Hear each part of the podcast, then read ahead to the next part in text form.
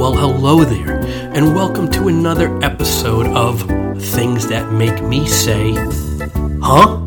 It's here where we're going to talk about topics, things that we say, I say, you say, we hear other people say, things that just exist in the world that leave us just saying, Huh?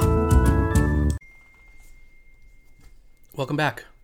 Here we are again for another enlightening, thought provoking, just awesome episode of uh, Things That Make You Go, Huh?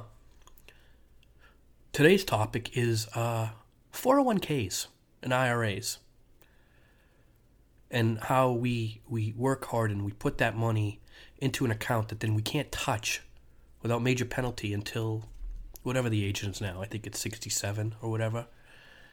And so there's so many people that have great, strong 401ks, yet they have credit card debt or they have this debt and they're paying interest when they're paying interest when there's plenty of money sitting in another account that you don't even know if one, you know, with, with, with trends these days, if you're going to live long enough to see that money. And two, you know, what type of physical condition are you going to be in when you can finally access this money that you've put away and stored all these years. I don't know. It just left me just thinking.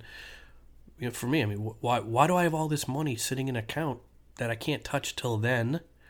Uh, when there's plenty of things that I would love to buy and enjoy life right now, at my current age, uh, that when I turn 67 or 68 or by between now and then they'll probably raise it to 75. That what, what am I going to do with that money? Buy a souped up walker? Uh, it, it's just the whole its system is it's weird. It's like we should be able to take some of that 401k money out without a penalty and actually use it. If you got a credit card bills and you want to pay down your debt and not pay interest, use the money.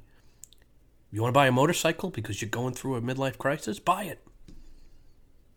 But why is it just sitting there? It's just it doesn't it doesn't make sense to me. I don't know. I don't know. I'm thinking about withdrawing it and just putting it all into my mattress and hoping no one comes and looks under my mattress. I don't know. It just doesn't make sense because, you know, your, your financial advisor says, oh, this is great. Your account is at this. And by the time you retire, you'll have this much money. Well, that's great. But by that time, I'll be wearing diapers, I'll have a walker, and I'll probably be drooling out of my mouth. What am I going to use that money for? How many Depends can I buy? So, yeah, I don't know. Use your money. Take some money out. Have fun. That's my thought for today. Remember to hit follow. And, uh, you know, tell your friends that this is the best uh, two to three minutes uh, that you spend your day. And uh, have them take a listen. Once again, this has been Things That Make You Go, huh?